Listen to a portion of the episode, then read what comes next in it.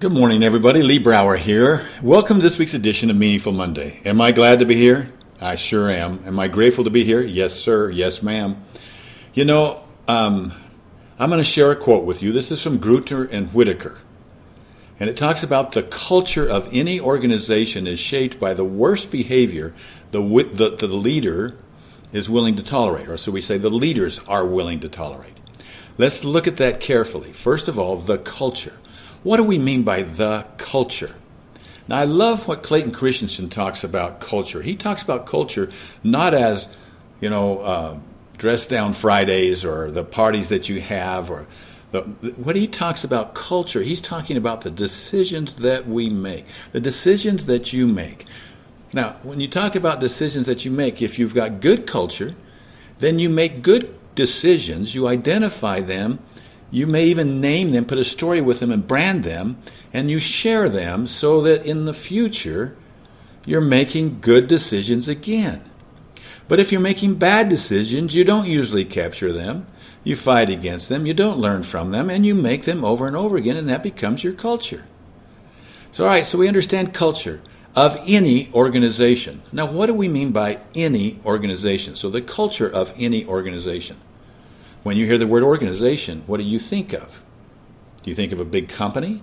Can it be a small entrepreneurial firm, a mom and pop organization? Can it be your community, any a nonprofit, a community event, the community itself? Can it be our government? Can it be our government? Can it be your family? Can it be your family? The culture of any organization. So I said that if I were to say the culture of your family, or the culture of this country, or the con- or the or the culture if you have a company named ABC company, then the culture of that company is based upon the decisions that we make, and then making good decisions over and over again determines good culture. So, all right, the culture of any organization is shaped by the worst behavior. I don't think I need to define worst behavior that the leader or leaders is or are willing to tolerate. So, one of the questions that I like to ask when I'm working with my clients, whether I'm there engaged as a coach, mentor, or what I sometimes call a shadow CEO, is what do you, how do you define your culture? What does your culture look like? And if their answers are crisp and they know exactly what to say, then that tells me that they're proactive in, de- in determining and establishing a culture within their company. If I say to them, "What does that culture look like?" and they're going, they start humming and hawing, and they can't answer, then that also tells me that they're not really clear about that. So maybe their great culture happens just by happening. But if you were really a true leader, you're going to mold and craft that culture around the great decisions that you're making. You're going to find ways to preserve those great decisions and move them forward. If you're not, then if you don't honor that, and if you don't, you know, we have a thing called the, um, with a lot of the companies that we work with, let's say the ABC company, we work with them to determine the ABC way. What is the ABC way? And they will look into their history and they will find great examples of good decisions that they've made and then they will capture the stories around that. They'll get the underlying concept or principle, and they will identify that as being one of the ingredients of the ABC way.